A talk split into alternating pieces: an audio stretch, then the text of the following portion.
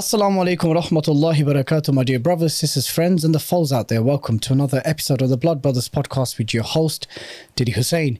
Before I introduce today's guest, I want to remind all the avid podcast listeners that you can find this show on all the major audio platforms. And if you're watching via YouTube, remember to click subscribe to the Five Pillars channel. Today's guest is someone who has been hot on the press recently. Um, he's a dear friend, brother, advisor, um, someone who has contributed to Five Pillars editorially um, for many years since our inception. He's an activist, he's a GP by practice. He has written articles in many publications, and that's none other than Dr. Abdul Wahid, the executive chairman of Hizb ut-Tahrir. Assalamu alaikum. Wa alaikum assalam wa rahmatullahi wa barakatuh, bro. How are you? Alhamdulillah, how are you? Was that intro okay? Uh, it was a bit of a strange intro, yeah. Hot off the press, I think. Half the place. Yeah, Well, it's good. That is kind of yeah, true. three weeks in a row. How is that going? Alhamdulillah. Why can I say Alhamdulillah except Alhamdulillah in every circumstance? Yes, it's uh, it's going. Why is it that whenever something pops off domestically or abroad, but more so domestically, there's always a conversation about banning HT? Hmm. Why is that? We, we saw that in the wake of 9 11, saw that in the wake of 7 7. We saw that in the wake of Woolwich, hmm. saw that in the wake of when ISIS announced their fake caliphate. Hmm. We see that whenever there's a major uh, incident, domestically or abroad, um, there's always a conversation about banning Hizb ut-Tahrir. We know that Blair tried and failed, Cameron tried and failed. Why do you think that's the case? So I, I think um, part of it is we are um, a pain in the neck for them. I mean, whether other people think that or not, I think we really are. Uh, we say what they don't want to hear. Uh, we become a good uh, um, um, way for them to distract. In fact, not just us, but generally this whole debate people have seen, Muslims have seen the last three, four weeks about hate marches, extremist calls on the street. How do you deal with this? How do it's a massive distraction from what's actually happening in the world. Yeah, there's this genocide going on in Gaza, backed by the British state, and instead of addressing that, they choose to address the people that are challenging that. Yeah, so in part it comes from that. We are amongst those people who are challenging that. And just like with the big marches that they've been they've distorted what actually happened on those days to make it look like something it's not yeah? Um, aside from that you do have two other elements i think. One is there are hardcore in the british state who are really neocon anti-islamic and they it's for them it's almost like personal. I feel that people like the michael goves of this Michael world Gove, okay. it's like you know for years he's been like crying out for this sort of thing. And it, it feels like for people like this it's like this is unacceptable to have a islamic group calling albeit peacefully for something that he cannot abide and then the other side of it recently with this conflict is you have the kind of the pro-Israel lobbyists who like are looking for again you f- taking anyone who challenges their viewpoint and magnifying things that they say distorting things that they say in order to try and silence their voices. So hmm. i think you have a, a confluence of these things. When these events get very emotive and stuff like that yeah we are amongst the people that they target. And we're not the only ones aren't we? They've they've gone for the same thing. You've seen headlines about preachers giving khutbahs where mm-hmm. they're saying this saying that. And and you see charities that are supporting palestine and this is the way it's going. This is the way it always goes after such events. Unfortunately, what we do see is a ratcheting up of this rhetoric and policy after such event. They they look to do this to change policy ultimately. Since 9-11, 22 years since 7-7 you have seen this incremental uh, escalation in harsh policies trying to silence political expression try to demonize islam policies in schools in mosques charities organizations heading more towards a france trajectory um, but Britain's a different country, and so they've got to overcome other traditions, other voices, other criticisms, other concerns uh, to France. So you never see them progressing as quickly as they can in France. But they're always looking for an excuse, and that's how you have to see these attacks on the Hizb, basically. I mean, look. You know, the British first tried to ban Hizb ut-Tahrir when we were first founded back in 1950s in Jordan. Okay, oh, why I say the British because the Jordanian regime was a puppet regime from day one, and they had John Bagot Glubb, Glubb Pasha, mm-hmm. as their the, a British military officer as their main defense and security advisor in Jordan in those days, and he wanted to ban Hizb ut-Tahrir back in the 1950s. Well, John Bagot Glubb is dead, yeah, and Hizb ut-Tahrir is still active in Jordan, in most Muslim countries, and in, in most countries in the West as well. So we're still here, and John Bagot Glubb is not. And inshallah, we rely on Allah subhanahu wa ta'ala to continue his da'wah because that's how we see it, basically. In terms of why this always comes up, is it to do with the fact that what you're actually calling for? Or is it because they are test, test using the Hizb as a litmus test to ban or censor things less than that? Why is it specifically the, the Hizb, whenever these incidents happen, from an organizational point of view? Yes, they're not the only ones. There'll be others. There have been others. There seems to be a consistent pattern, uh, Yeah. at least in the UK. we aren't an easy target for them in the sense of actually taking serious action because ultimately whatever the rhetoric whatever the muck they try and throw at the hizb we are since 1953 an islamic political party that is bases our methodology on islam we restrict ourselves to political and intellectual actions only. So we are not a fighting group. We never will be. We never can be according to our understanding of islam. Islam doesn't give us the permissibility for this group to be a fighting group okay? So when you are talking about an organization like it organization like ours it becomes very difficult for them. They have to try and fabricate an excuse, okay? Because actually, we don't fall into any legal categories for them to ban. So, hence, they try and invent terms like extremism, hate speech, all this stuff, which is basically a term for things they don't like. Uh, Brother Abdullah Andalusi once said extremism is a secular word for heretic. So, if the in the secular religion, there are certain red Caliphate, lines. Sharia, jihad, certain- ummah. there are certain red lines for them in the secular religion, and if you violate them, you're called an extremist. Okay, that's what it. There are certain policies of the British state, of the Western states generally, most notably about the Zionist occupation of Palestine. Yeah, certain policies that if you if you violate those policies, you are an extremist. So they have to try and fabricate these these labels, but what they realize is that there isn't an easy legal way of making these stick, not reliably anyway.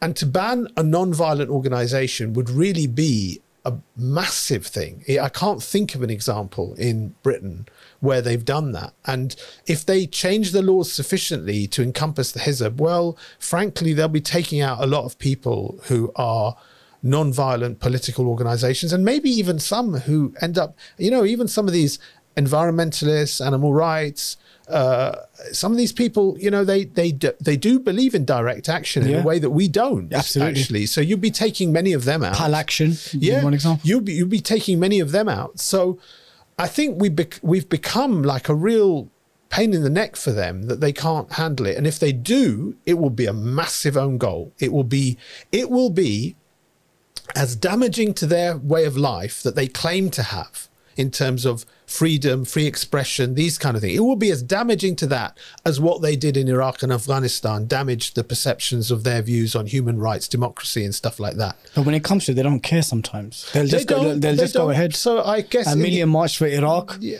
Uh, it happened. Amelia marched for Palestine yesterday. It's going to carry on. But you know, they it, they in some respects they don't care. But you know, if they still want to call out Putin for being an autocrat, or uh, or MBS Mohammed bin Salman in the Saudi state for being an autocrat and silencing any opposition and stuff like this, or the Iranian regime, it doesn't make it easy for them if they're doing the same sort of things as True. them. Yeah, it doesn't. So they have to keep one eye on that, and that's one reason they talk about all this kind of fake oh, you know, we have to play by certain rules, by international law. This we- we have seen in the last month them, them and their allies breaking every single international law, yeah, in in the most heinous way. Uh, and they expect everyone else to obey it. So yes, they can break their own laws on free speech, free expression, and stuff like this. We see you've seen it in the last uh, few days, yeah, Uh, where you know where you say something as a journalist, as an opinion former online, and you get police visiting you for saying it. So- Detectives. detectives, Yeah. yeah. So you know, and you know, I, I wouldn't be surprised if those detectives are kind of going to your house thinking, "What the hell am I being asked? This is stupid. I'm supposed to be solving crimes." He seemed like it. Yeah, I'm, I'm sure. He seemed like it. And what are they? What a waste of their time, frankly. You know. this specific uh, conflict, the war on Gaza, the genocidal war on Gaza, um, you've been in the media attention, as has the, the Hizb, uh, due to a protest that was held uh, by Hizb ut-Tahrir. I think it was the first one that was held. Um, there was a journalist called Abu Tahir Khabith um, who was doing this kind of undercover uh, work, investigating into you, turned up at your workplace. But let's let's talk about the protest first, Yeah. because I guess the reason why it's so important because in light of the the Hizb's protests, there was further clarification from the Met about flags. What flags are banned? What hmm. flags are not banned? And they actually they actually tweeted that the black Shahada flag hmm. is is not a prescri- a flag of a prescribed group. There was a TV interview which we were talking about a couple of hmm. weeks ago or last week ago, but they were actually talking about uh, what jihad means, and jihad means different things to different means struggle. Who? What was that interview we were speaking So it was about? on the radio. So I, I just want to say to the, the, the, the viewers out there. So we organized two demos on the same day, standing demos outside the embassies of Muslim countries, uh, Egypt and Turkey. We had a very clear message, which is that a state level military massacre of a civilian population demands a state level military intervention, right, to rescue those people. Right, that is how you can encapsulate what we said. If this was another country in the world, another place in the world, they'd be talking about NATO or the UN or whatever organizing a military force to rescue those people. Right, no-fly zones, all this kind All of, of stuff, E- uh, economic sanctions on Embargoes, the you name it. embargoes, everything. It would be like that, Sanctions, everything. And yet, when it's the people of Palestine, it's as if Muslims can't say we have armies, we have trained military, we have official armies whose job it should be to rescue civilian population like this and intervene or liberate Palestine, right? the liberating parts. So, if I may, Abdul Wahid, no, go, go. Okay, go. so uh, let me finish my point. So, so we went outside. It was very clear. The ban- the banners were like "Rescue the people of Palestine" or "Rescue the people of Gaza." Okay, um, actually, we did a lot of due diligence on what our placards would say, what our banners would say, what chants we were going to be asking for, or calling for, what the speeches, the content of the speeches, so that there would be no ambiguity about this message, right? And guess what? There was no ambiguity about the message because even though one guy in the crowd, after somebody, after one of the speakers said, What is the solution? And priming the crowd to say armies to Aqsa, armies to Gaza, as the, said as the somebody said jihad. So even though he said that, the police, the CPS, specialist counterterrorism officers of the police, public order officers of the police, special language experts of the police who were there, and on the radio a few a day or two later, the government's own reviewer of terrorism legislation, Jonathan Hall, KC, who viewed the footage of it, all said, number one, no offences were committed. Number two, it was very clear they were calling for the army of Egypt to intervene to rescue the people of Gaza. And number three, jihad is a term that has many meanings and it can mean that.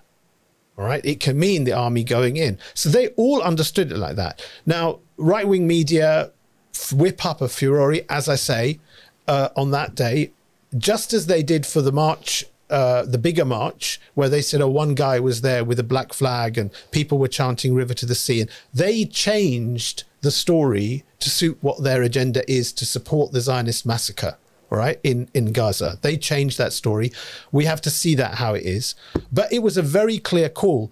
And i would say it is the call i've seen and many of your other viewers will have seen from people in gaza who are who are wondering and saying the arabs have betrayed us the muslims have betrayed Where us are the rulers? where are the rulers? Where are the armies? Yeah. And and they're not talking about the ordinary Muslim on the street. They're talking about the people who have the capability of rescuing them doing nothing. And they're not talking about NATO either. They're not, and and they're not talking about NATO They're either. about And also in the Muslim countries, the ordinary Muslim on the street is also wondering where they are. I mean, we've seen we've seen uh, celebrities on Five Pillars. You Yes. shared celebrities in Egypt who normally have nothing to do with politics, speaking out in a regime where Abdul Fattah Sisi is the head, basically saying, "Where are our armies? It's a disgrace." Why have you got weapons for? Why? Yeah, why so- are you appealing to? Why are you appealing to people in the English language? the guy is putting his neck on the line by saying that, right? So for us to add that in in other countries outside where we have a, a clearer voice and a better ability, an ability to use social media or even invite the media from Muslim countries to carry that message, I don't think there's an issue with that. Um, but they th- that discussion w- about what the meaning of jihad was was great because I, I refer anyone to as on the Today program. They brought Dame Sara Khan, a uh, person who I know you've engaged Yeah. with a lot in the past, Yeah, the who, who came on first of all and said, "I think this is outrageous. This should be banned. The law should be changed. Of course, of course she does. You know, jihad doesn't jihad. You know, calling for jihad on the street and streets of London. And then this KC, Jonathan Hall, comes on and says, "Well, no, actually, no. The presenter comes on and says, well, actually, you know, jihad does mean different things." And she then backtracks and says, "Oh, oh yeah, yeah, jihad. Just, oh, I'm sorry, you're right." And then the KC comes on and basically says, "Yeah, look, the message they're giving is very clear, right? They aren't. Co- In fact, they specifically said individuals shouldn't go. Yeah, this is not a fight for individuals or even groups. This is a this is a fight for people with the capability to rescue them, and that is only really a professional official army. So, whatever the likelihood, whatever people think the the appro- you know the likelihood of this happening, this is the Sharia demand. Okay, this is the people. If you see a munkar, change it with your hand. Who has the capability to do that? Not you or me. Not a, not even a a group of fighters. Yeah, who has the capability? So we address the people with the capability to do that, right? From a rational human geopolitical perspective, what is the solution to a massacre on a civilian population? A military intervention to rescue them. So uh, if this was Ukraine we were talking about, if we were talking about Ukraine, that Germany, that France, that the EU, that Poland should put their troops in, put their troops where their money is, where their mouths are, yeah, in terms of helping the people of Ukraine fighting an aggressor, would anyone say that this is an issue? They wouldn't. Mm-hmm. They absolutely would not. But when it comes to Palestine, when it comes to Gaza, when it comes to the Muslims, we are out of step with Western foreign policy on this. Whereas if we were saying the same thing about Ukraine, you'd be in line with Western foreign policy, which is why you're going to be demonized because they have said this Zionist occupation, it is a vital interest for them. I mean, I, th- I think if your viewers haven't seen, there's a fantastic interview on the web with Robert Kennedy. Mm-hmm. Robert Kennedy, is that right? The Robert Kennedy Jr. Yes. The the the senator who's a presidential Okay, Jr. candidate. And in this interview, he's asked why America should defend Israel. And he says what we know, right? He said, it's like having an aircraft carrier in the middle of the Middle East for us. All right. It defends our interest in the way even an aircraft carrier in the Middle East can't do. Right. From day one, first of all, Britain and then later America saw this occupation as their representative of their colonial interests in the Muslim world from day one, right from 1917. But we've seen this kind of language very apparent recently where they talk about it being a, a, a civilizational outpost, an outpost which represents the Western values. They, they don't even hide this anymore. and and boy is it representing their values Yes. because their values mean that they can kill who they want with impunity from Yep. the international law that they imply on every single other country in the world basically But how would you then counter the concerns of the ordinary lay non-Muslim? yeah Who be like, well, fine, we we can see to your points about the double standards of Ukraine and, Yeah. and, and Palestine and so forth. But ultimately, you're not just calling for the rescuing of the people of Gaza. You're talking about the elimination of the Zionist entity. You're talking. I'm talking about Hizb ut-Tahrir when they're talking about oh Muslim armies come rescue armies to Aqsa. They could even say, well, why are you sending armies to Aqsa if it's Gaza then he's rescuing? Ultimately, what you're calling for is a jihad, military to sta- liberate palestine to liberate Palestine from the armies of Muslim majority countries. Yeah. So you ultimately you're talking about the extermination of Israel as we know it today. So we're talking about the removal of the occupation, the re- the removal of an oppressive. People say apartheid. I agree with that. An oppressive system that has, for 75 years, oppressed the Palestinian people, stolen their land, It kills when it wants to. It steals when it wants to. It ho- takes hostages when it wants to. Yeah, it has done it with impunity, pretty much. And we're talking about the removal of that. We are not talking about the removal of Jews from the Holy Land, right? Because actually, what we want to see that replaced with is an Islamic system, all right? And we are talking about an Islamic system which, in the history of that region, the time from Sayyidina Umar radiallahu an liberating Palestine to the time of the Crusades, and then the time of Salahuddin liberating Palestine to the time of World War One, 1917, when the occupation happened first. Right? These were the only two periods in history where Jew, Muslim, Christian could live with their rights respected, their religions respected, security, safety, harmony, getting on with each other. I know an uncle in my local area whose family are originally from Haifa, who remembers pre Nakba how his uh, family would go and see a Jewish doctor there. Why? Because they were in the neighboring village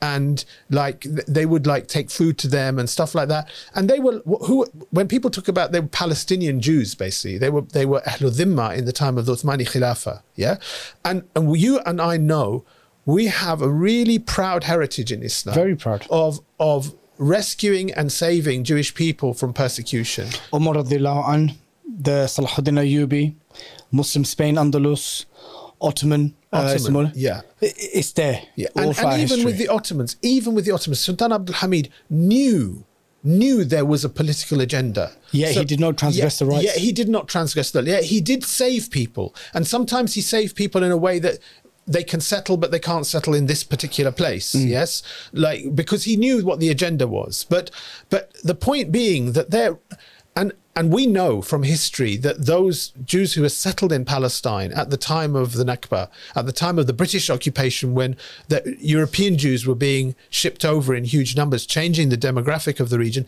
they weren't particularly welcoming these Europeans because mm. they're kind of, for a lay audience, they're kind of Middle Eastern. They got they got the same values as their neighbours. they were culturally, they, they were Jews, but culturally Muslim. culturally culturally Whereas those these- people where- where these were Europeans. e- even even now when you go to Palestine if you meet Palestinian Christian Palestinians don't refer to Palestinian Christians or Muslims they're just like they're just like Palestinians basically they don't refer to them but when you meet them you won't you won't you know you won't the, the way they have manners table manners hospitable hospitality manners not like in terms of swearing at people and you, crude lewd behaviors you won't see that right and and the Jewish people who settled there, you wouldn't have seen that then, right?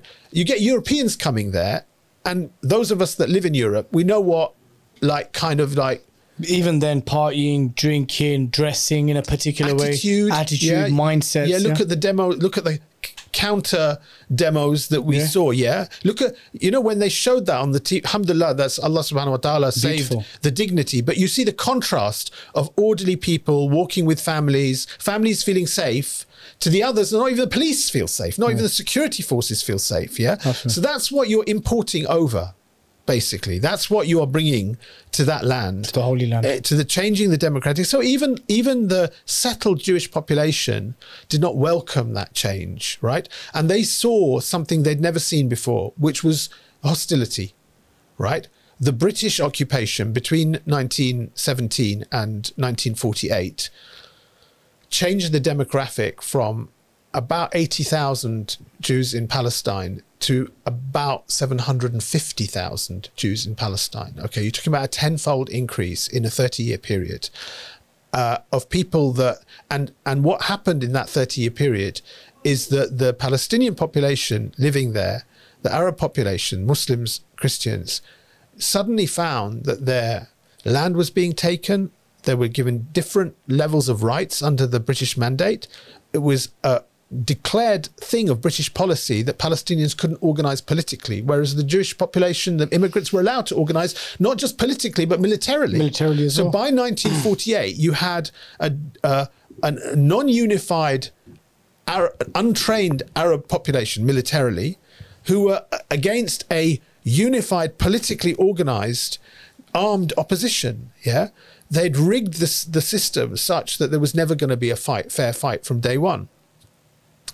So why am I going into all of this? I'm going into all of this why? Because to say the liberation of Palestine from the occupation to equate that with like some kind of massacre or ethnic cleansing or something like that, it's just not right. Actually, if people say you want to see peace in the region, I think it's the only way peace has existed in the region. Yeah.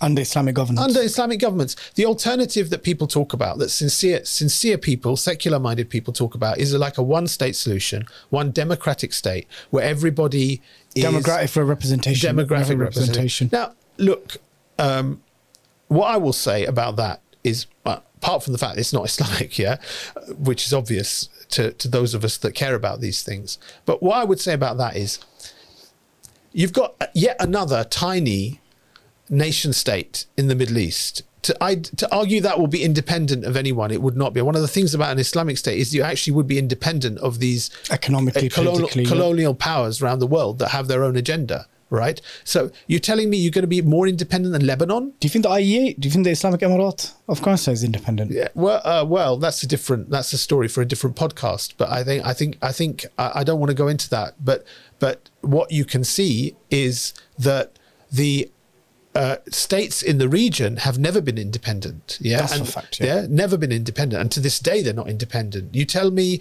that even a nationalistic nation state like Egypt would accept the risk of if it was just a nation state that was not Islamic, they didn't care about their brothers and sisters in Gaza, they just were looking for purely selfish nation state interests. Do you think they're going to accept the risk of 2 million refugees coming across the border without doing anything? Of course not. No nation state would do that. So th- this is proof that they're not independent.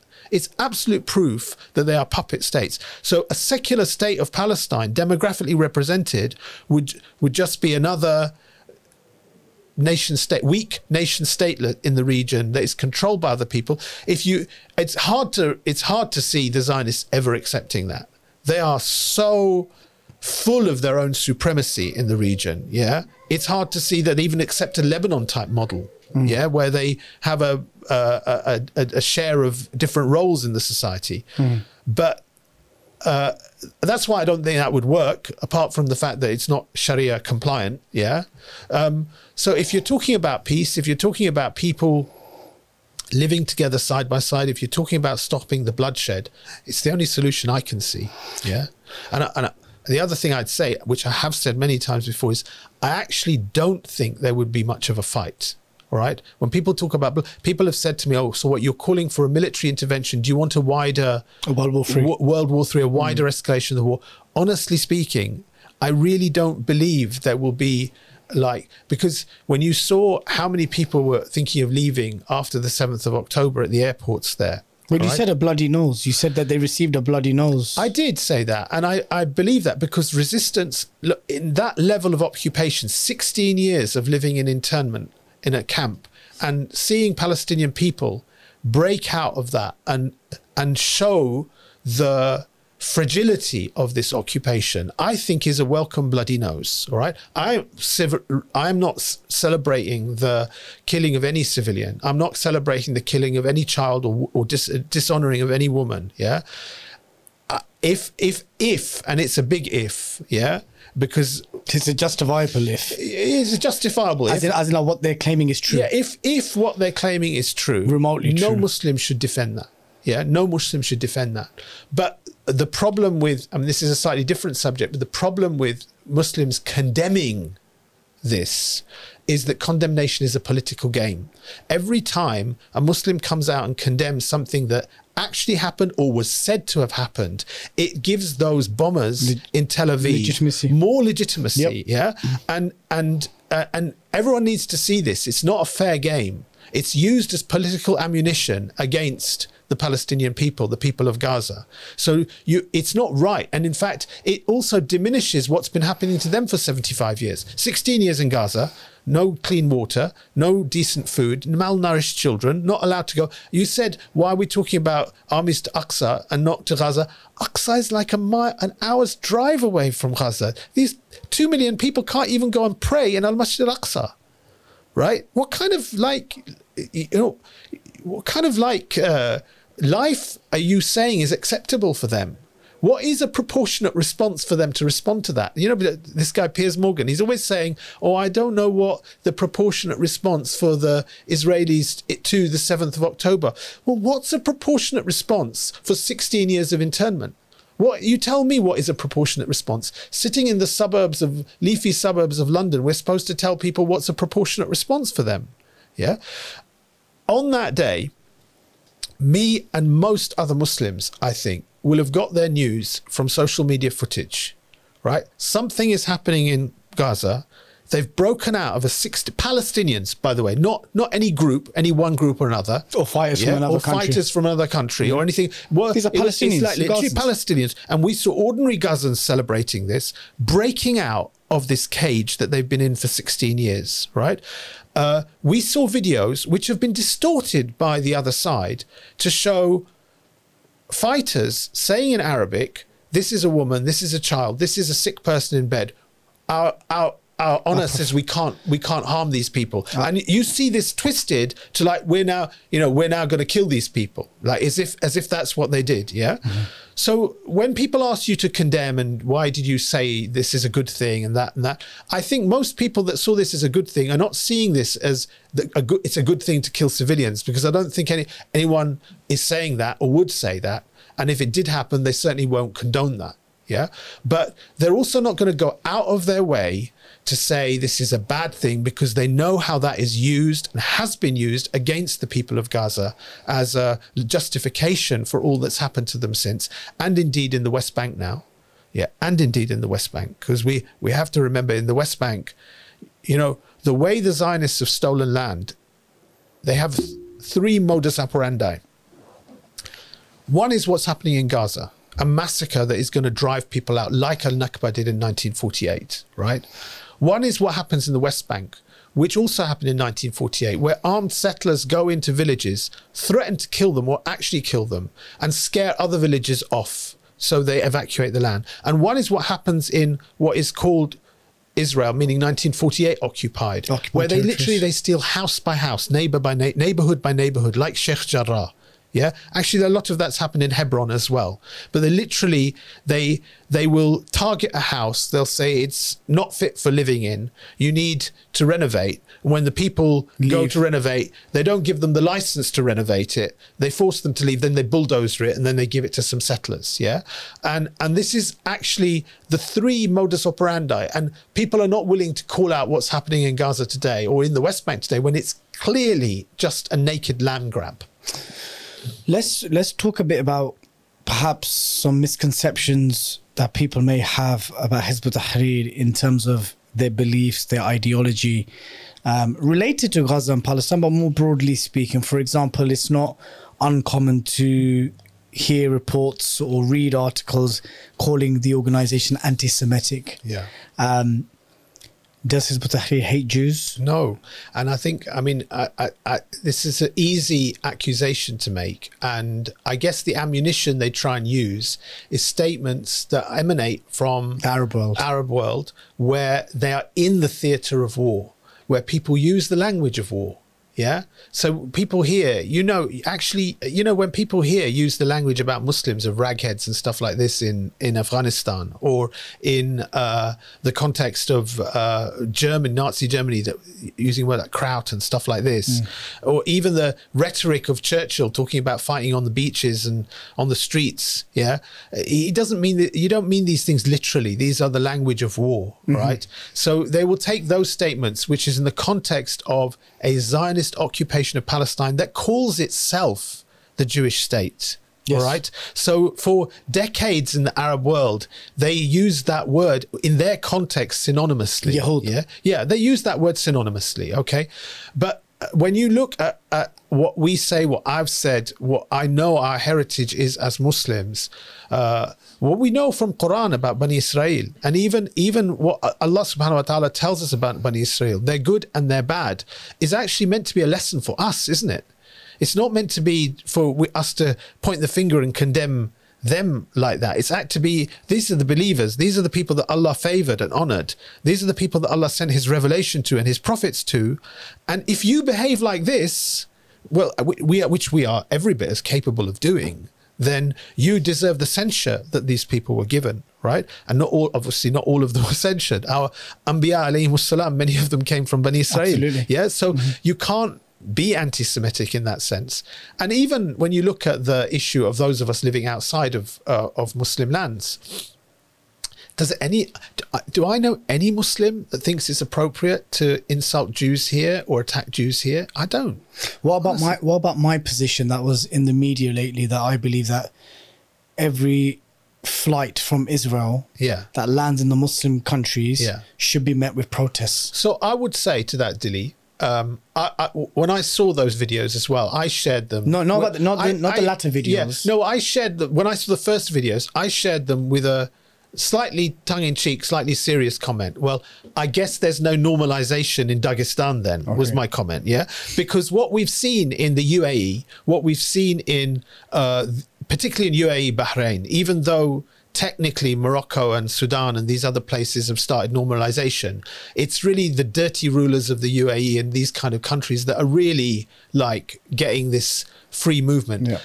Normalization with the Zionist occupiers of Palestine is unacceptable. Do you agree Right. with my statement? So I think I do, except for one thing, which is if anyone was genuinely leaving there thinking that they wanted to seek refuge somewhere else, they should be given safe refuge. What about- and, and that's what I would I mean I, I would you know and, and I think that's like you know it, it's not but you I, I think your point is about these are flights from a from an occupying country you're not talking about Jews Yeah. and I think you know when people There could be Druze on that plane. There could be Arab Muslims, they Israelis could be. in that plane. I- yeah. So I think I think the issue the issue is and you know this line of what is anti-Semitism, what is not. Yeah, I mean I've seen placards that were held at the demos, which I for the life of me, the Guardian cartoonist that got sacked That got- for his yeah. cartoon. I, for the life of me, I was looking at that thinking, what is the anti-Semitic caricature that he's? It looks like an extremely political cartoon, which is saying that, like these, they use the term surgical strikes, don't mm-hmm. they, when Yeah. they're doing missile fire?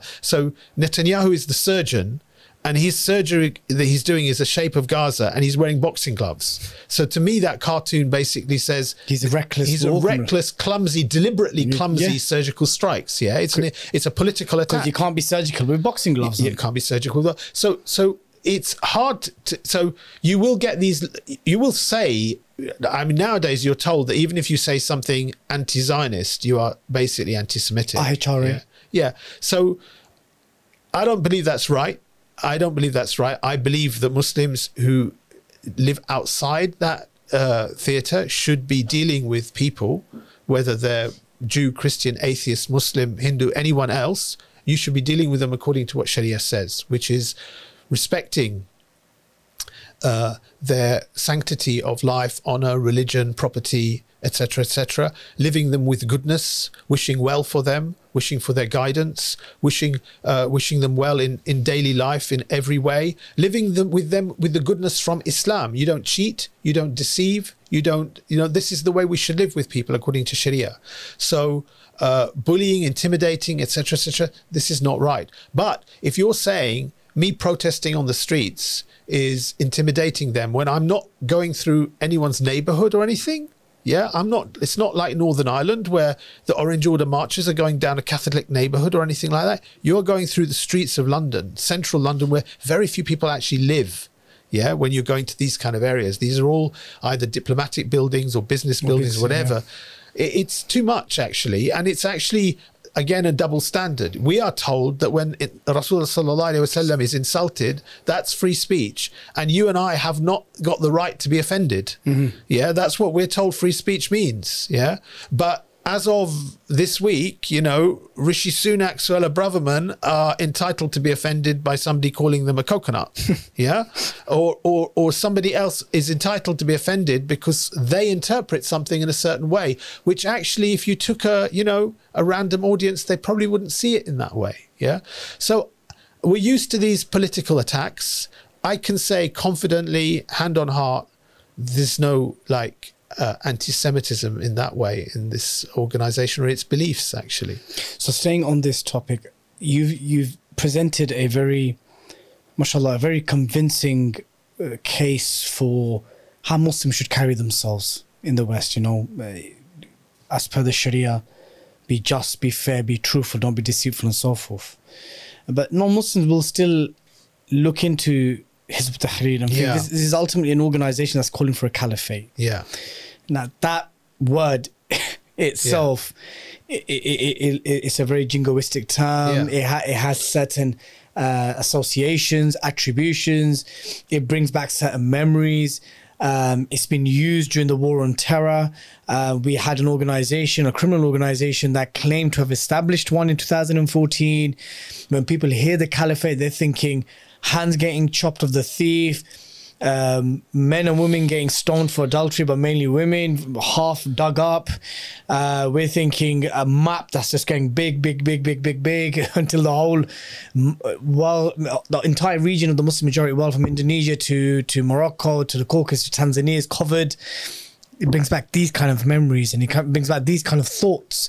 It brings up black flags and ISIS and guys shouting Allahu Akbar and that's the depiction that the average non-Muslim may have when they hear the term caliphate. Yeah. because of what they've been fed. Yeah. because of what they've uh, heard and read and listened to round the clock especially during the peak years of the war on terror and ISIS.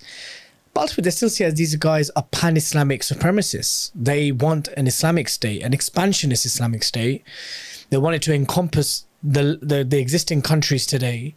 And whilst Dr. Abdul Wahid's here talking very pleasantly about how Muslims should carry themselves in the West and Dilly, actually, what these guys actually want is something a bit more sinister and actually goes against our civilizational fabric and hegemony. So they are a threat, irrespective of how well they're educated, irrespective of whether they were born here, irrespective of their forefathers fought for the British Army. These guys are enemy within. They live amongst us. They were born here, but they want something else.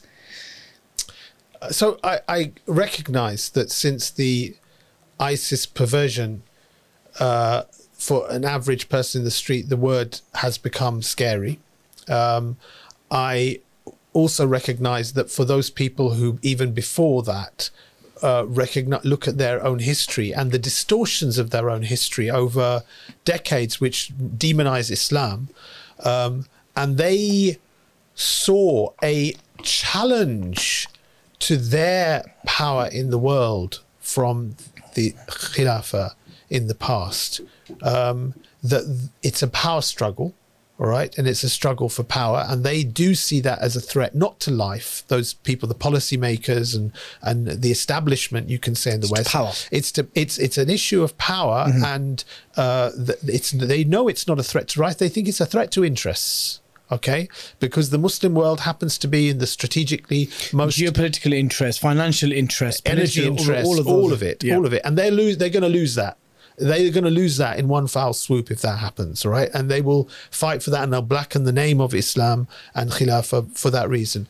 But you know, uh, Elon Musk recently talked about the golden era of Islamic civilization. Even Tony Blair used to talk about that once, okay, when speeches. So, so when they, I think Barack Obama's talked about that. So, what are they talking about when they're talking about the golden age of Islamic civilization, where Islam led the word, world in science and in education and in health, and and, and uh, people could live side by side with each other in harmony and civilization when Europe was in the dark ages, Muslim Spain, North Africa, the Middle East, the Caucasus, all these. But what are they talking about? The libraries in Baghdad, the hospitals in Baghdad. What are they talking about? They're talking about Khilafah. They're talking about when Islam was the basis of that society. Okay, but so it's something they can't even deny.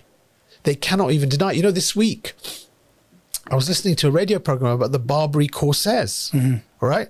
And the guys present, all non Muslims presenting it. And they were basically saying, look, these were North African uh, naval uh, mercenaries, basically, who were commissioned by the governments, all right?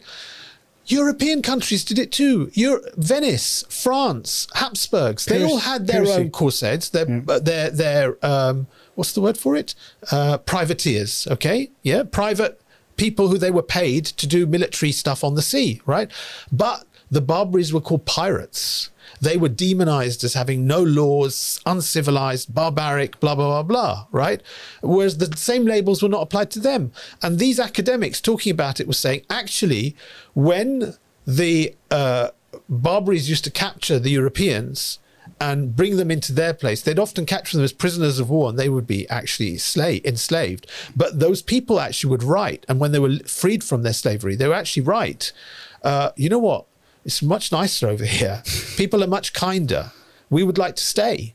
We don't want to. We don't want to leave. Many, some of them will become Muslim, right? Uh, and and they were making this point. So actually the way they demonize Islam, we know that over centuries they've done that. They will keep doing that. But why? It's a power thing. All right. Um, yeah, I also recognize that people will see a lot of Hizb ut-Tahrir's rhetoric, which is criticizing Western foreign policy, right? Criticizing Western way of life. Okay. I I have problems with capitalism. I have problems with a system which is based on riba, which hoards wealth for the rich, makes the rich richer, poor poorer, colonizes other countries, lives off them like a parasite, leaves those people destitute, goes and invades other countries for oil and gas and other minerals and strategic resources, leaves those places in the West, has a track record of probably more wars in the time that it has been dominating the world right? I have a problem with that. But the same Islam, the same wala wal bara for Allah subhanahu wa ta'ala that makes me dislike this and speak against it and these policies is the same wala and bara that actually motivates me to be good to the people around me, to to to people I live around. So be, do you do you hate the average kafir? I, Akhi, I try and be, I want everyone to live with goodness with each other. I get on with people. I take people as I find them.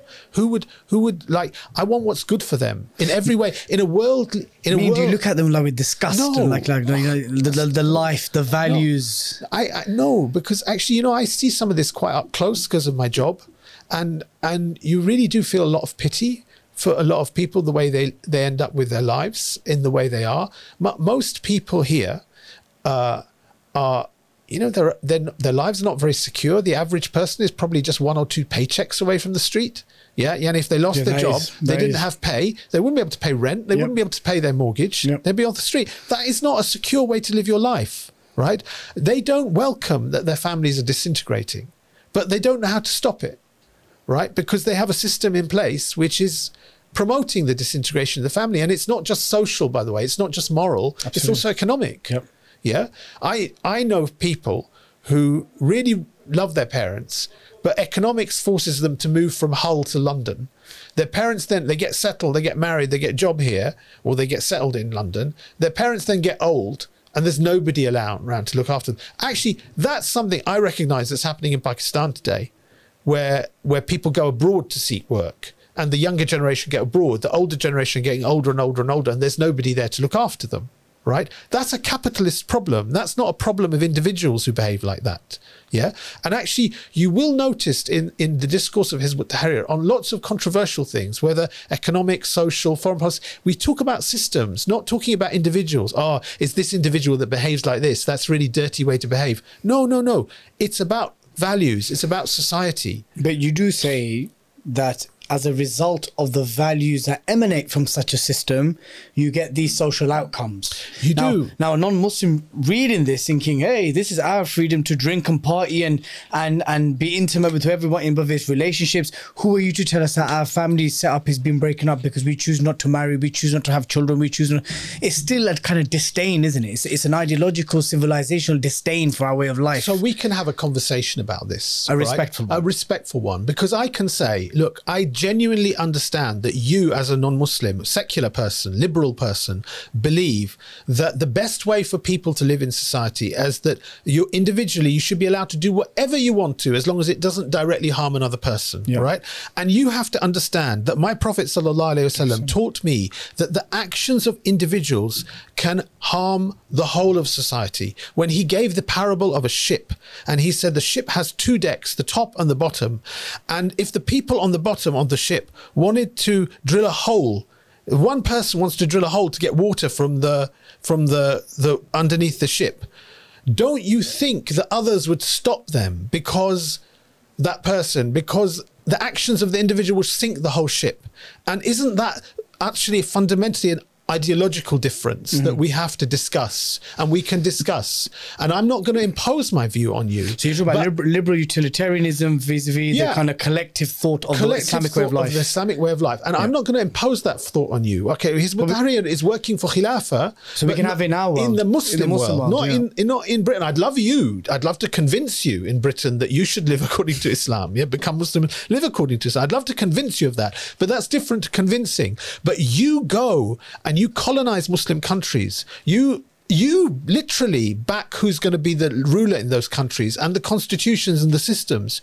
You go and tell people what should be. When Donald Trump went to visit Saudi Arabia, his uh, Secretary of State, Rex Tillerson, then came back and boasted to Congress, we are writing their new education system for them. And then you see this changes in the Saudi kingdom, right? The, the liberalization of things, right? You export that into our countries by force on the people, by coercion on the people we can have a debate here and everywhere actually about what the better value system is, right? Let's have that debate. We're up for it, very much up for it. Yeah. But then don't characterize that as something it's not, because actually it is, char- in our view, it is about bringing goodness for people. It is about bringing the, the best for society and for all its people. And Islam came to bring mankind out of darkness into darknesses, whether the darknesses of liberalism or other forms of capitalism or secularism or communism, other form, uh, nationalisms. Uh, Allah came to bring us out of darknesses into light, to, so people can live with some goodness. Yeah, and you know, Dilly, there are individuals that see that. We know that because we see individuals like seeing how Muslims live when Muslims, when we get it right and we live right and properly with people, people recognize something good in this Islam and individuals become Muslim. But imagine if you had uh, a, a society which is actually functioning as it should be, not abolishing all evil, but creating the circumstances, the environment where goodness flourishes much more than evil. Yeah. and, and more sincere, meaningful efforts at preventative measures. Yeah, and in fact, you know, in the past, when famous people from the West went to Muslim world and became Muslim, it was not. It was seeing the way people lived. Yeah, it was actually seeing that. Wow, this is a different way of life. They haven't forgotten God in these societies. Mm-hmm. Yeah, they have some humility that they remember. We were created from somewhere, and they remember Him five times a day at least. Yeah, and ho- things like hospitality and stuff like that. This is this is something which you know, you speak to people who have criticized the Muslim world today, and they'll say, "Oh, where's it gone? We've lost our values and stuff, stuff like that." Why? Because well, because the environment is not there to create created to help these values thrive. The environment's been created to make people more selfish, right? I don't think the founding fathers of secular thought intended for people to be more selfish. I don't think the proponents of liberalism think they are trying to make people more selfish, but you cannot deny the fruits of these Absolutely, things, yeah? Uh, and and it should make you think when you see broken Britain, a broken system, yeah, you should make you think about how come the fifth largest economy in the world, I think that's right, isn't it? I think it is the Fifth or sixth. fifth or sixth largest economy in the world has such a broken society. Yeah.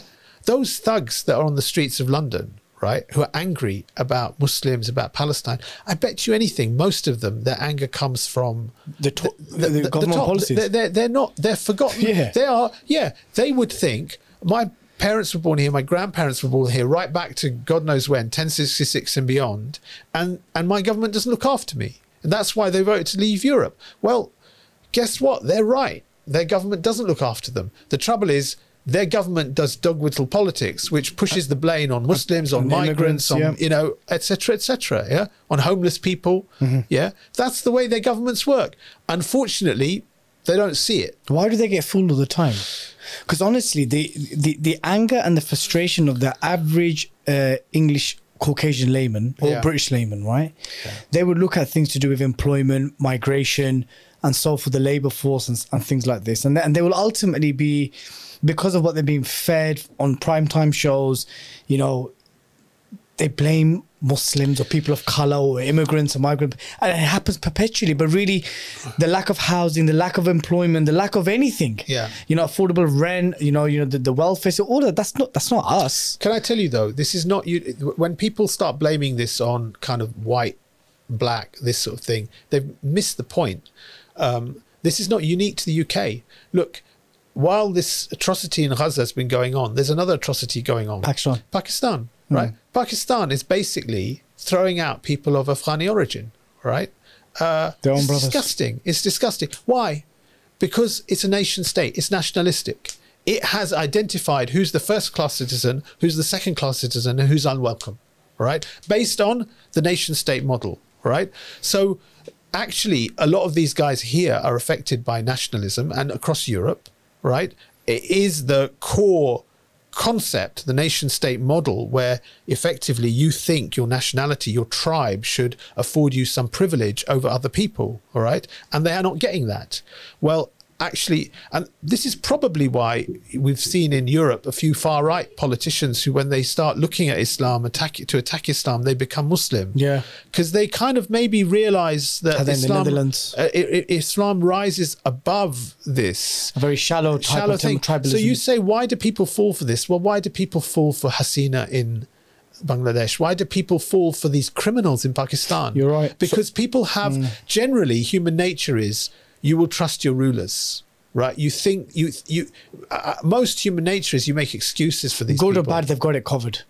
Or you know you don't know how hard it is for them. Yeah, yeah. This is the kind of thing you hear from your auntie. So you're saying, so, so, like- so, like- what, so what you're actually saying is that this issue of dog whistle is, is actually present in the Muslim world as it's, well. it's present in the Muslim world. We've seen it in we've seen it in Turkey with the Syrian people, Mm. And the Kurds Syrian refugees, that. and Yeah. the Kurds before that. Yeah. It's nasty. It's nasty.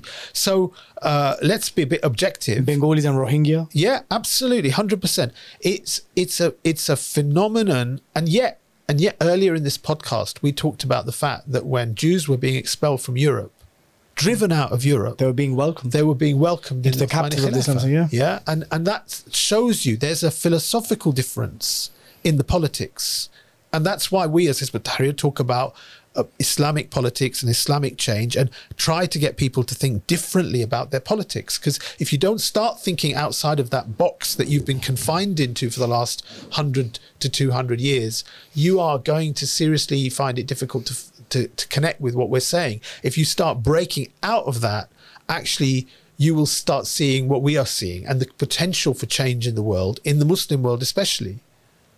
Let me ask you one more kind of misconception or maybe a claim uh, which has been levied at the uh, at the organization for some years now, and that is that Hizb ut-Tahrir acts as a conveyor belt. Fine, we concede, Abdul Wahid, that you're not a violent organization, and it's quite consistent within the literature and the and the organization's uh, pamphlets and lit- and all, all everything. We concede. You're not a violent organization. At least not until your objective is fulfilled. Then there will be, there could very well be some some There level. will be no violent organization then, because even when the Khilafah No, is established, the Hizb, the Hizb is still m- mandated to be a political group. It cannot be a fighting group. Okay. Okay. But the point is, when Khilafah or Minhaj al Nabuwa is exta- established, It will be like any other state in the world. It has its foreign policy. It has its foreign policy. Part of that is diplomacy. Part of that will be defense and military. Part of that will be trade negotiations, Fine. contract treaties, Fine. stuff like that. Just like in the past, you know, you when when I forget which battle it was. It was one of the uh, European wars in the mid nineteenth century. There was a the Council of Berlin or the Treaty. Crimea. Uh, it was Crimea. It was afterwards. There's this very famous picture of all these European diplomats, Bismarck and Disraeli, and all these, and there are Ottomans in there as well, right? You think the Khilafah didn't have diplomatic relations with other countries around the world? did, yeah. Of course it did, right from word go. Yeah. So we have our foreign policy. It's based on Islam, right?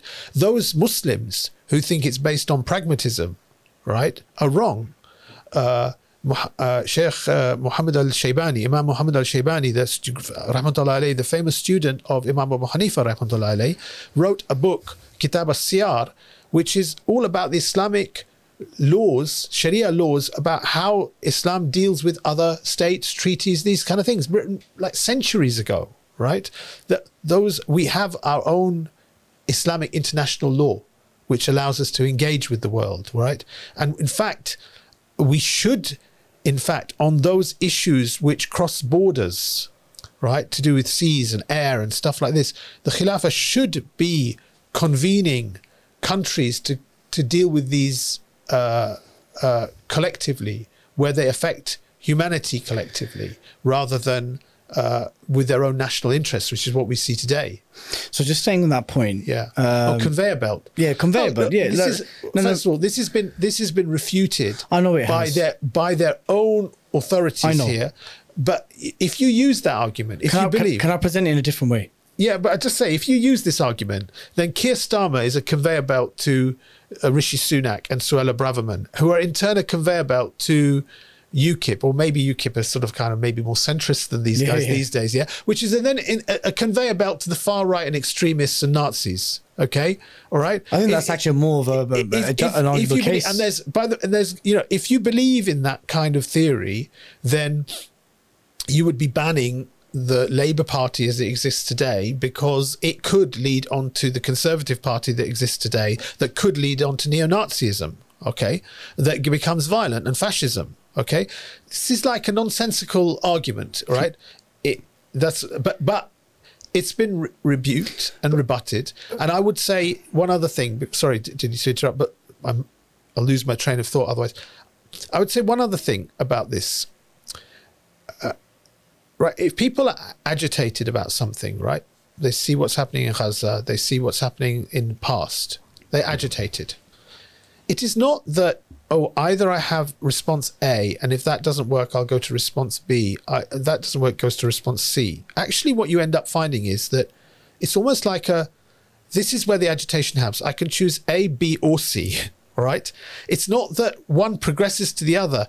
If I go to a kind of more secular approach and that doesn't work, you end up having to backtrack to understand what we're talking about and an Islamic political approach. To or that leads to that leads to that, yeah, that yeah. leads to, uh, you know, okay, I'm going to go out and do something myself. It's like not that one leads to another. It's like people are presented with different options. That's a very interesting point. So, so let me just see if I've understood that correctly. What you're saying is things don't they don't they rarely act as a conveyor belt because once you apply one if you if you decide with one methodology you have to actually go back to change to adopt the other You, one you have to kind of undo what's been done. as opposed to, as, opposed as opposed you don't like it's first to vote for Corbyn he ain't doing jack so I'm going to join the Hizb now that's not doing jack I'm now going to blow something up No, this, this rubbish. This idea, this idea is absolute nonsense. It doesn't actually work, and there's no evidence that it's happened like that. And it's not. It's actually rather it's the opposite way around. People are agitated, and often, and this is what.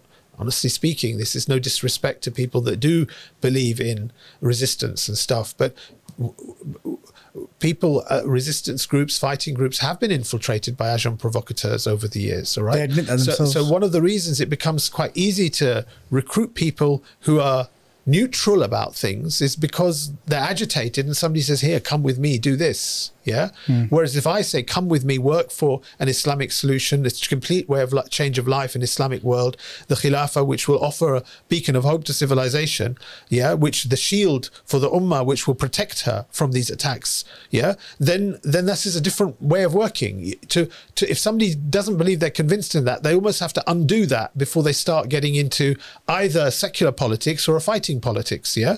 It's it's it's a different it's a completely different approach yeah bringing the podcast to a close in terms of the concluding segment, I wanted to deal with questions and concerns that the Muslim community may have with regards to uh, the methodology or the styles of, of the Hizb, right? Okay. Um, so first and foremost, when you the, the, the protests after the events of Saturday, the seventh of October, uh, is it that you're calling upon the Muslim governments to intervene, to rescue, or to establish Khilafah? Which one are you asking them to do? So we actually our, our protests after the 7th of October were very focused calling to the armed forces in the Muslim world you are obliged if you have the capability to rescue the people of Gaza you are obliged obliged by sharia to do that Caliphate or no caliphate? caliphate or no caliphate, you are obliged to do that, right?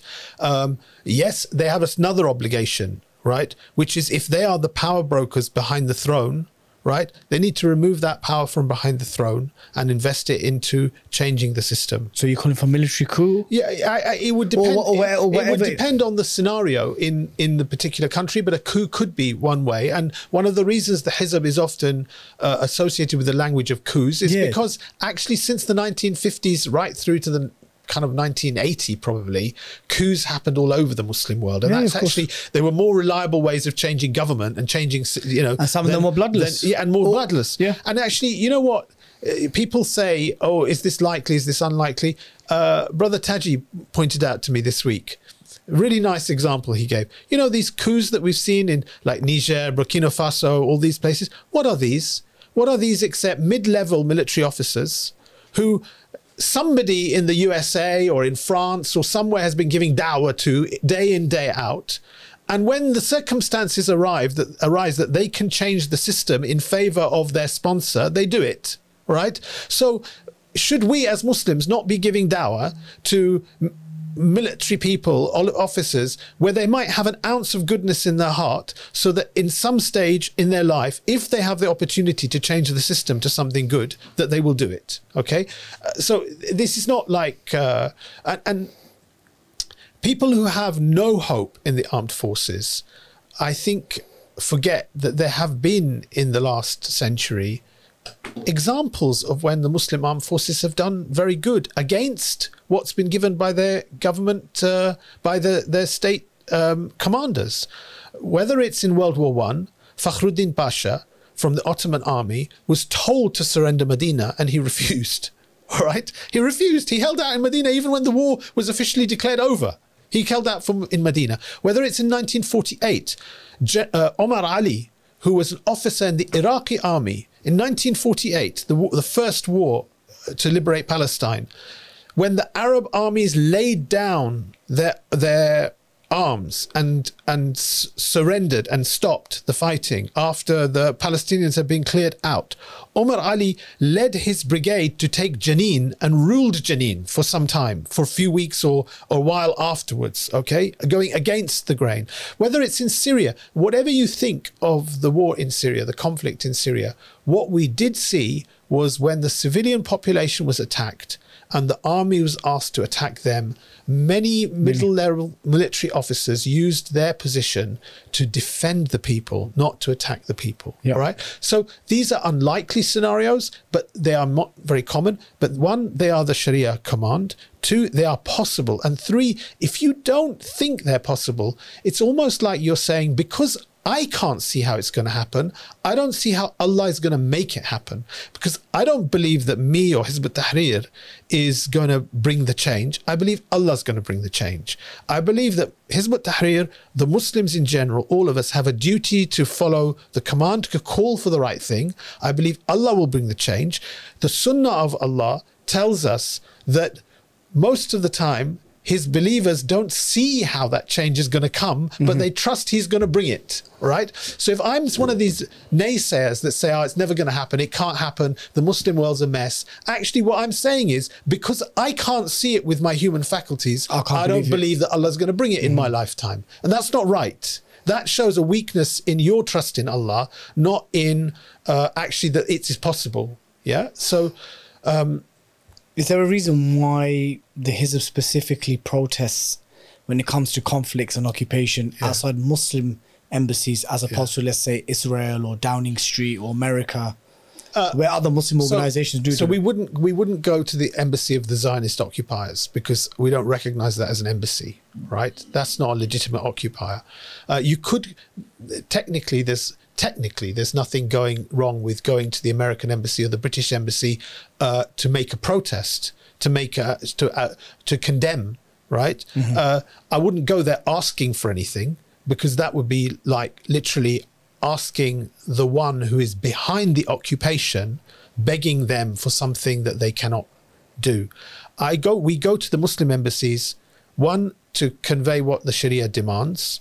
Two to expose these people because they are capable of helping. The the Muslim rulers are the real Israeli Defense Force, right? Israeli They- leaders have said this Oh, before. they, they are they are the best. Even this guy Jeremy McLellan, the comedian, he yeah. like in his latest in his sketch on this, he was very very sarcastic, but he was absolutely right. I mean, the I've heard Jon Snow on Channel Four News challenging the ambassador of Saudi Arabia. So you know, you speak against the Israeli op- uh, actions in Palestine. Uh, have you thought to use your oil bargaining power to stop this? And he looked horrified. He's like, "Oh no, we'd never do that." And and the questioner was asking him, "But why would you never do that? You have the It's mad ability." when a non-Muslim journalist asks the Crazy, ambassador. isn't it? Yes. Yeah, Erdogan. Yeah, Erdogan. The more time goes on, the more people see the gap between his rhetoric and his actions. Okay, and uh, so we go there to call out these people. We don't go there begging for anything. We don't go there to. But you are, you're begging the armies. You're asking the armies. We're telling the armies, we're telling them that's your duty. We're appealing to them to go in because we're appealing to. Look, I'm not appealing to anyone who is sold out. I'm appealing to anyone with an ounce of iman in their heart. And if Allah carries this call to them, Alhamdulillah. And if He doesn't, Alhamdulillah, uh, I've just been there to convey the message. Yeah. so, so it's not necessarily a case of you're asked. The Hizb ut-Tahrir is asking aid and assistance and intervention from the same regimes and rulers they're slamming and criticizing. You're saying you're you're, you're exclusively. I don't expect anything from these rulers. They go to the OIC this week and they anyone who expects these people from 1948 onwards these people even when they intervene they intervene for their own interests or the interests of their sponsors they have never intervened for the Palestinian people. When people talk about, oh, but this war failed, that war failed, because these people never intervened to rescue the people of Palestine. They never did that, not once in 75 years. But just to be clear, any military intervention from the Muslim majority countries Yeah. is better than nothing, surely. If they intervened to rescue the people, and genuinely now this is a good question because what we've seen in the previous wars is dirty wars followed by dirty peace so a lot of the advancement of normalization yeah. has been has been after these uh, these dirty wars all right but uh, so we need to be wary of that but i don't want to prejudge anything so if we see somebody move to rescue people and by the way uh, you don't think the united states knows this you you think they send two aircraft carriers into the Mediterranean They said that- they- they that's for Iran. just for some you, and and has Iran done anything But I'm, just, directly? but, I'm just saying that the argument would be that it's not because of Egypt, it's not because of Turkey, it's because of Iran, it's because of Hezbollah, it's because of the Uh, I think I Iranian think- proxies in Iraq. I think they say it's Iran, and they also say the region is very unstable. Right? I have never seen some of the arguments that Sisi is using in Egypt to pacify his people, uh, pacify the armed forces, and even some reports of how military people are being locked up and stuff. I've never seen the like of that that I've heard about that. The pressure in the Muslim world that why after weeks of letting the Zionists massacre as many as they want to, why are they stopping them now? Why are they trying to put the brakes on? For one simple reason. They know the pressure on the Muslim street will grow and grow and On grow. regimes. And they know they've seen the Arab Spring 15 years ago, uh, how fragile these rulers are, how fragile their thrones are, right? They know they know this sort of situation has the potential to kick things off. They absolutely know that. Whether it is this or it's not this, Allah knows best. But they absolutely know this is a very perilous time for them, not just in, in, in every single way. They know that they're already overstretched in uh, in Ukraine, right? They can't. I don't think they can manage two theaters very easily. If China decided to make a move on, on Taiwan, I'm pretty sure they certainly couldn't manage to three theaters at once. okay? Ukraine, Ukraine, Palestine, Taiwan. Taiwan, I think Ukraine would come third in that. I don't believe that. I don't believe that. You know, China is the bigger threat than Russia. Russia is the bigger threat to Europe, but China geopolitically is a bigger threat. I, I, I really think it would be, you know, Palestine, Taiwan, and Ukraine. So in that order. Zelensky, you know, bye bye. You know, it'll they'll, they'll you know they haven't got his back. Yeah. Yeah. One of the things which is uh, associated to the Hizb, uh, especially during the 90s, is some of its disagreements, passionate, fiery disagreements with brothers from the Salafi persuasion, um, with regards to the issue of jihad. Right. So during the Bosnian uh, war and other times, we've had individuals who left the UK to fight. You know, we know that there's individual efforts of uh, various faction groups, resistance groups, militia groups, whatever you want to call it. And there's always been this connotation, the stereotype, this accusation that the Hizb doesn't actually support these kind of individual efforts of defensive jihad. They mock it, they belittle it. Uh, it's either army or nothing uh, with them.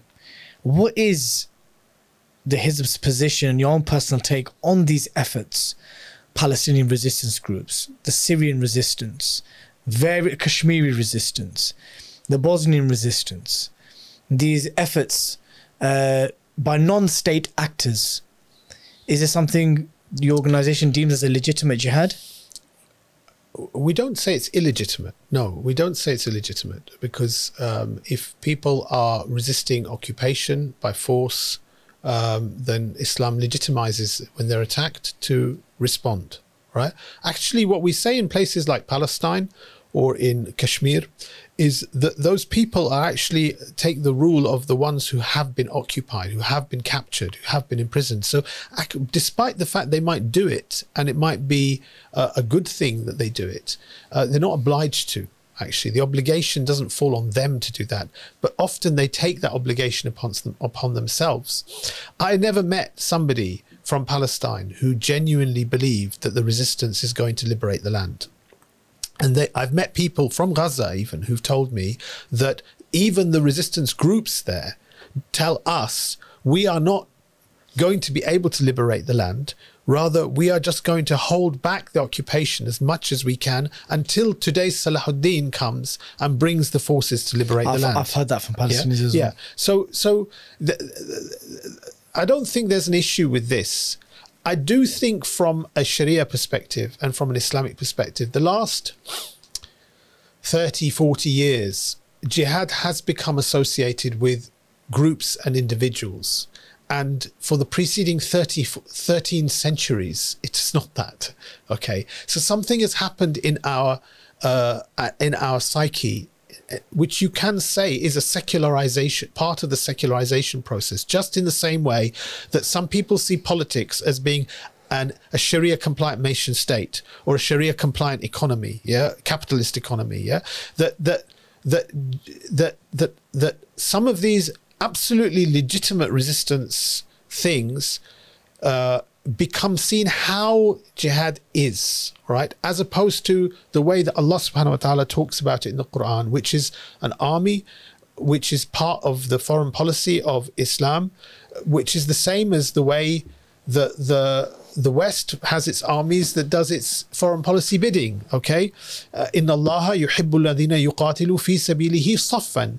Allah loves that you fight in the way of Allah in ranks. All right. When I think of that analogy, the only the last army of jihad I can think of is is the army of the Ottoman Khilafah when you see those black and white photographs of them in World War One because mm-hmm. they look like a proper army, yeah, fighting in a proper way, all right, and so um, that is how we should, as Muslims, should understand it. If if there is some other activity which people are doing good work groups or whatever holding back resistance and stuff like that. Alhamdulillah, that's not like something that you want to belittle or, or talk against. But but surely we should come back to the original idea in Islam. Otherwise, you are missing the point, and you really aren't understanding. Now, you aren't understanding how these things will work in the end. Now, there'll be people who say things like, for example, okay, but what about Afghanistan, right? There, it was resistance that held out since 2001 and then the occupier had to leave right? And that's true. And that should give people a lot of confidence that actually allah can change things against the odds. But if your vision wasn't to change the system to islam comprehensively i.e. khilafah system if your vision wasn't that then you are going to be stuck like afghanistan is with facing the odds on your own as a nation state, even though you're an Amira, an Islamic Amira.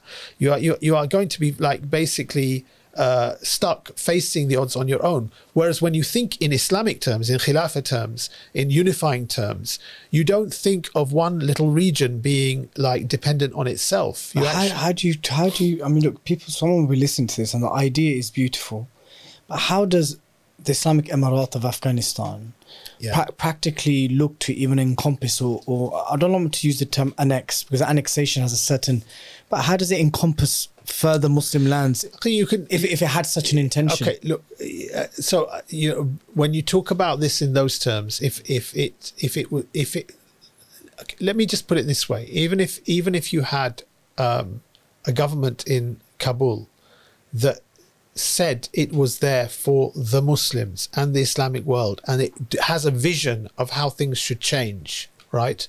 You don't think there would be a body of opinion in neighboring Pakistan or in the Caucasus that would actually welcome that opinion? You don't think that there would be people and, and large numbers of people that welcomed that vision? There would be. Okay, there would be. Mm-hmm. Okay. So by narrowing your horizon, you're basically shooting yourself in the foot, actually. All right. And and by widening your horizon and calling for what Islam calls for, you create the potential for change. Okay. That's how that's the simplest way I can explain that. Are we Uh, ultimately- without are we without, ultimately- without belittling the odds that they're going against and what they achieved. But And they've- they've whole- the- a fair the- amount. The whole the whole kind of thing of people going to Bosnia, people going to Afghanistan, going to Iraq, going to Syria. I mean, a lot of the talk you would hear people talking about is, uh, "Oh, I want to go and be shaheed." Yeah, shahada is not something that's in my control. All right, To Allah. it's in of Allah. I could be shaheed in the UK by just like Allah taking me with something, accounting a ruler, and somebody knifes me or something. Yeah, I could be. I could be shaheed. I could go to a conflict zone and not be shaheed, right? I could go for pride and and and not be shaheed because you know. So so when I used to hear like people like saying these kind of things, I'd say to them, you know, "Look, look, what what are you talking about? Even even when somebody goes to fight in fight like in Palestine, the fight, they have an objective.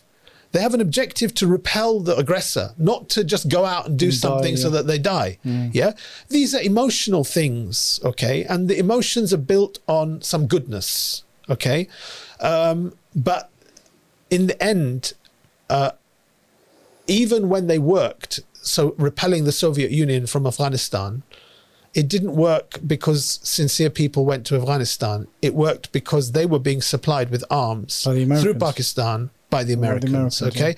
And here is one of the risks of group jihad, right? Whether in Kashmir or whether in Palestine, is that they have to rely on External players. external players. And when those external players, and we saw this with the PLO, we saw with the PLO, We saw it with the Syrian. We saw it with the Syrians. we saw it with the Syrian, but, but but you know, we when I see some of the Hizb leaflets about the PLO, like literally, they would do attacks when Iran, Syria, whatever said they could do them. And when it was in their interest to Syria or in Lebanon or whatever, or Egypt or whatever, when it was in their interest to like not do anything. not do it, the, the, the, the resources to do stuff would dry up. The secure, the shelter they were given, the political cover they were given would dry up. We saw that in Syria as We well. saw that in Kashmir. Yeah. After after 9-11, the Pakistan Musharraf ordered the ISI to stop supporting Kashmiri resistance. Right, The Kashmiri resistance stopped. Mm-hmm. Yeah. Instant. Doesn't matter how sincere the groups are.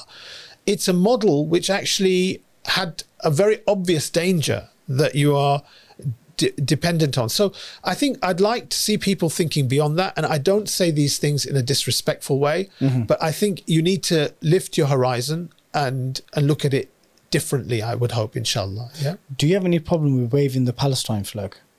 Uh, okay.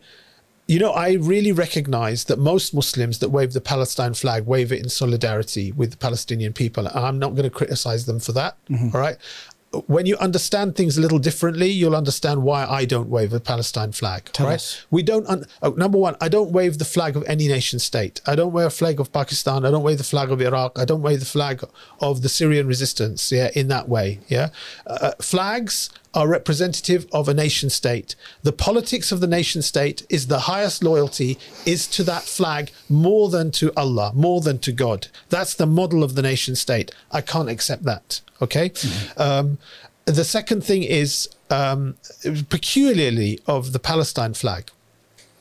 The Palestine flag, the colors are. Rep- it represents the Arab Caliphate. So, so no, no, it was the Arab revolt. So the, the British. no, but the colors represent when they came to the Arab, when they came to the Sharif, they said, look, the flag, the the Abbasids are represented, Yeah. the Umayyads are represented, Yeah. basically all the non And who is the they, Dilly? the, the British. The British, yeah, the British Foreign Office proposed this to the traitor Sharif Hussein in Mecca, who rebelled against the Ottomani Khilafah. So the, the flag of the Arab revolt is almost identical to the Palestinian flag. I think the colours are just switched in one Yeah, and the order. shape- and the shapes the, the yeah. shapes. Then thereafter, these colours became the colours used in the Arab, Arab nations post World War One. Yes.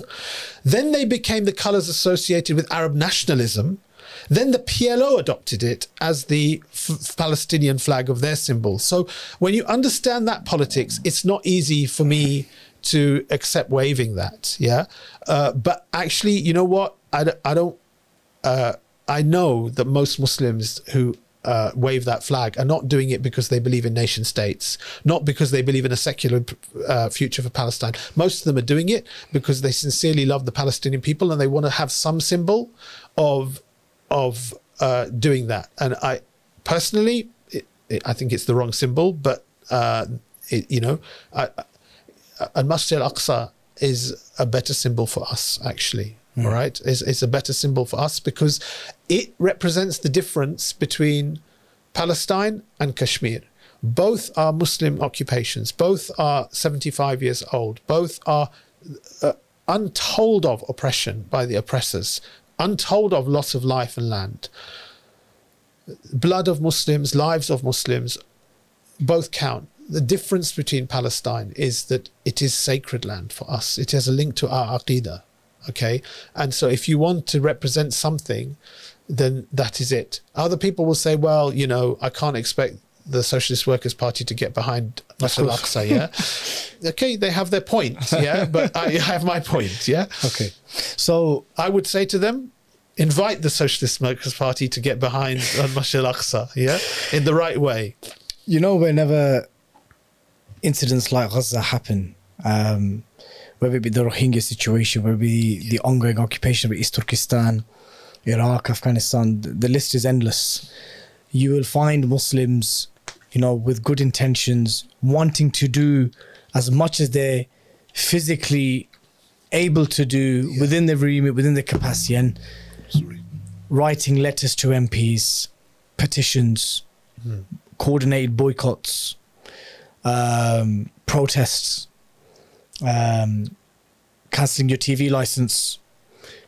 You know, these kind of things. What's what's your thoughts on these kind of things? Do you see do you see them as fruitless? you know what? If I see any benefit in them, I see the benefit for the heart of the person who does it, that they are tying themselves to try and help their brothers and sisters in Palestine. All right. So even if it were a fruitless task, right, they think they're doing something, something to try and help. Okay. Um, so um, I don't say that it's not well intended. All right. Do you drink Coca Cola? Uh, no, I, I don't buy Coca Cola. Okay, I don't okay, buy. Coca Cola. Do you boycott any Israeli products? So? I, I, I, if I see something is made in Israel, I won't buy it. Okay. Yeah, I won't buy it. but you don't. But you don't Absolutely. actively go out to boycott. I don't actually go out and tell people they should boycott things. And Okay. but you know, again, I come back to effectiveness. Yeah, if if we all boycott those things, I feel that's really good because you are delegitimizing the occupation. All right, you're you are you are stopping that normalization process in your own heart and amongst your own community. But when Turkey does defense deals, when deals. Kazakhstan, Nigeria, Azerbaijan all do energy deals. Okay. When the UAE is doing its normalization with like tourism deals and all this kind of thing. Yeah. What what we do as individuals is in effect a drop in the ocean, and uh, I don't say it's a meaningless drop in the ocean, yeah, but it's not the answer.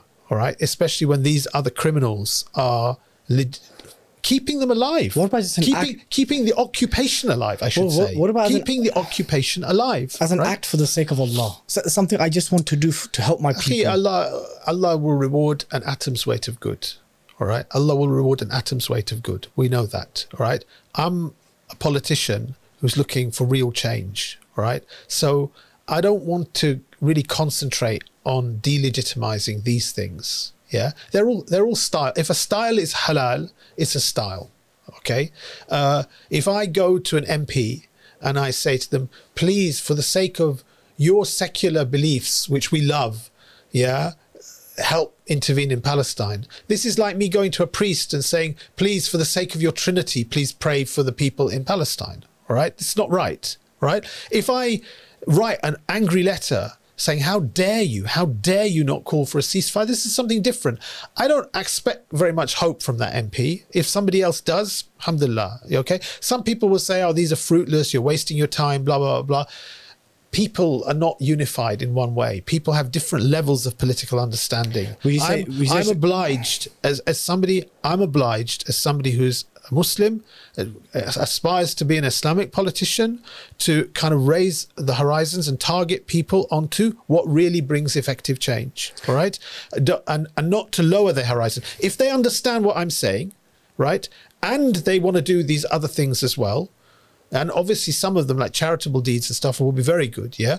But if they understand what i'm saying and they agree with that and they support that and they encourage that as well and work for it and they want to do some other things as well as long as those other things are permissible alhamdulillah allah will reward if your intention is sincere if the action is halal allah will reward you for that yeah? Mm.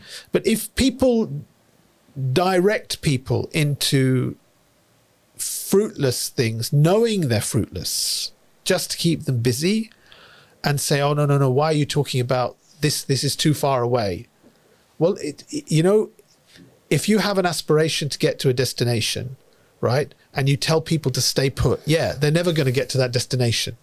Or if you tell them to go to another destination, which is shorter, they're never going to get to that destination. But if you agree that we have an aspiration to get to a destination, which is rescuing the people of Palestine, liberating them from an occupation, re-establishing Islam as a complete way of life to protect the ummah and to bring goodness to humanity. If that's your aspiration, then at least start talking about that, even if you're doing something else on the way. Yeah. Uh, so I think that's how I see it. Yeah. I don't like to belittle things, and I do recognize in some of these things, particularly boycotting, I don't bro i my, my kids were young and they used to travel to pakistan. I used to say don't eat uh, don't allow them to eat at mcdonald's. Right? There's nothing in Hizb ut-Tahrir culture or anything like that that says oh don't allow them to eat mcdonald's kfc yeah? Why? Why? Because i didn't understand this logic of muslims who like because they're denied mcdonald's in the uk as soon as they travel to a muslim country they want this really, really bad quality food. Yeah. It's not even a gourmet burger. Yeah. Mm-hmm. They don't even want a nice gourmet. It's just the psychology that I'm denied it. Right. And I'm going to a Muslim country and I'm spending my money to a franchise which is going to go back into the West. And that's a good thing. Yeah. So I, I said, like, no, I said, no, get, they can these western franchises not in my not in my family right? I never obliged that on other people. I never obliged that. I never told other brothers other you know other families oh you shouldn't do this as well. I just when my kids were and now my kids are older they, they're grown up they can do their own thing whatever they want to yeah? Hmm. But uh, when they were my kids under my watch i was like no way that's not right. Yeah, i can't I have to practice what I preach. If I believe global capitalism is a bad thing for the Muslim world, why am I spending money like doing that In the Muslim so, world. But that is more for me, my own principles, my own. It's not because I thought it's going to bring down global capitalism. Yeah, do you get my point? Yeah, yeah. yeah. And and so this is the same thing. I think I will not buy Israeli goods. Yeah, and and just for your foes out there when you introduce Yeah. the show yeah? would i buy a smoked salmon bagel from from so yeah i would I, I don't say there's anything wrong in going to a, a jewish businessman here and buying something from them right Uh, people may say okay but what if you know that person is a zionist person giving money yep you don't go into a shop and know what Some- somebody's politics are yeah? Yeah. you don't you don't necessarily know that and i would be i would be wary of assuming that about anyone right because actually it will backfire on you. People will assume it about you. Absolutely. Yeah. Absolutely. Um, final question Yes. to wrap up the podcast. Yes. I know Hizb ut-Tahrir has a rich heritage in Palestine. Yeah. You know, the founder, Yeah. Sheikh Taqiyuddin Nabhani, rahimahullah, himself was Palestinian. He was uh, the maternal grandson of the great Ottoman scholar and judge Sheikh Yusuf al Nabhani, rahimahullah, who's celebrated and championed by uh, millions of people um, across the Arab Muslim world. Um, what does that heritage actually mean to the organization and Palestine as a focal point of its objectives? Ooh, um, so I don't think it being Palestinian, his his heritage being Palestinian, and many of the founding circle of Hizb being Palestinian. I don't know if that particularly has a big resonance, but it was found. The Hizb was founded, political party founded not just in Beit al Maqdis, Al Quds, Jerusalem, not just in that blessed city, but actually in Al Masjid Al Aqsa itself. Right. Um, so the the foundation of this party was from that blessed place, and our first office is actually the building is still there. I've seen it with my own eyes. The first office of Hizb ut-Tahrir was in a building which is right opposite the Damascus Gate, Bab al-Amud. So there's the Damascus Gate. There's a road going. You can Is it cross still over. there? It's still there. There's a line of shops and the building there. It was apparently in the first floor. It's still there. The building. Okay. Um, and uh, so that that heritage matters a lot to me um, because of I hope inshallah that it starting there was a, a sign of its blessing from Allah subhanahu wa ta'ala. Um, we're not nationalistic. Sheikh Taqi would never have thought himself as Palestinian. In fact, from, from very early on, Sheikh Taqi Nabhani was like, this is not a Palestinian problem. This is a this is an issue for the Muslims. And that is something we keep saying, right? And uh, our, our brothers who, who are there in Palestine don't identify as Palestinian, but they have a rich heritage there, and and they were they were very active and still are very active in Al Masjid Al Aqsa, in other place cities like Khalil, Hebron. Our second Amir, Sheikh Abdul Qadim Zallum, he used to give khutbah in Masjid Al Khalil in Hebron, right? And we have imams from that masjid who have been with the Hizb. Okay, so there's a rich heritage there. Um, Sheikh Taqi would have learnt a huge amount from his grandfather, uh, Sheikh Who, Yusuf who was, a celebrated who Ottoman is a scholar. celebrated Ottoman, Ottoman scholar. And Sheikh. Taqi himself was a celebrated scholar. He was not just a judge in Al Quds, he was a judge in the appeals court, so the higher court, the judge that judges on the judgment of other judges. Okay, so he was a judge in the appeal court of Al Quds, and uh, actually across Bilad al Sham, across Syria, across uh, Palestine, across Lebanon, Jordan. And Egypt, he was a very well known figure. He was not a small figure, he was a very well known figure. Did he meet uh, um, Dr. Banna? I don't know. I don't know uh, if he did. Uh, uh, it's not recorded. I don't know that. Okay. I don't know that he did. Uh, he did meet other other people, uh, um, at f- well-known people, and there are m- many figures, famous people in the Muslim world who uh, have not maybe even if they haven't directly touched him, but he did. He was he was a very well-known figure in his day as an Islamic scholar and a and a, and a significant Azhari? person. Azhari. Azhari started this hizb when he's like in his 50s, uh, I believe. So a mature man who's explored things, done other things in his day. Hafid the Quran at a very young age. Yes, yes, yes. And all the founders of the party were ulema, and um, many of them were Azhari ulema. So they'd studied in Sham first, and then gone to Azhar, and then come back. Um, and uh, yeah, so they their her- heritage is great. So th- their Islamic heritage was there. The the start of that from the blessed land is definitely a blessing. All right, but we don't see that as Palestinian actually because the issue of Palestine was always an issue for Muslims and will always be an issue for Muslims. And you go to Palestine now, and the people there will tell you, "Please come." Because it's a Mus- it's a place for Muslims. Hmm. It's not just for us, and they want Muslims to remember that this is our land. This hmm. is our city. This is our blessed land. And it was before and it will be again, inshallah. Inshallah. And we know, inshallah, it will be the capital of the Khilafah, inshallah, in the future. Inshallah. Abdul Wahid, it was an absolute pleasure having you on. Jazakallah khair, Dilly, and your audience. appreciate the time. Jazakallah khair. Barakallah feek. The honor was all mine, my dear brother. Take care. Brothers and sisters and friends, I hope you all thoroughly enjoyed today's podcast as much as I did. I want to remind you all that you can find this episode on all three seasons on all the major audio platforms. If you're tuning in via YouTube, remember to click subscribe to the Five Pillars YouTube channel. Until next time, Assalamu alaikum wa rahmatullahi wa barakatuh.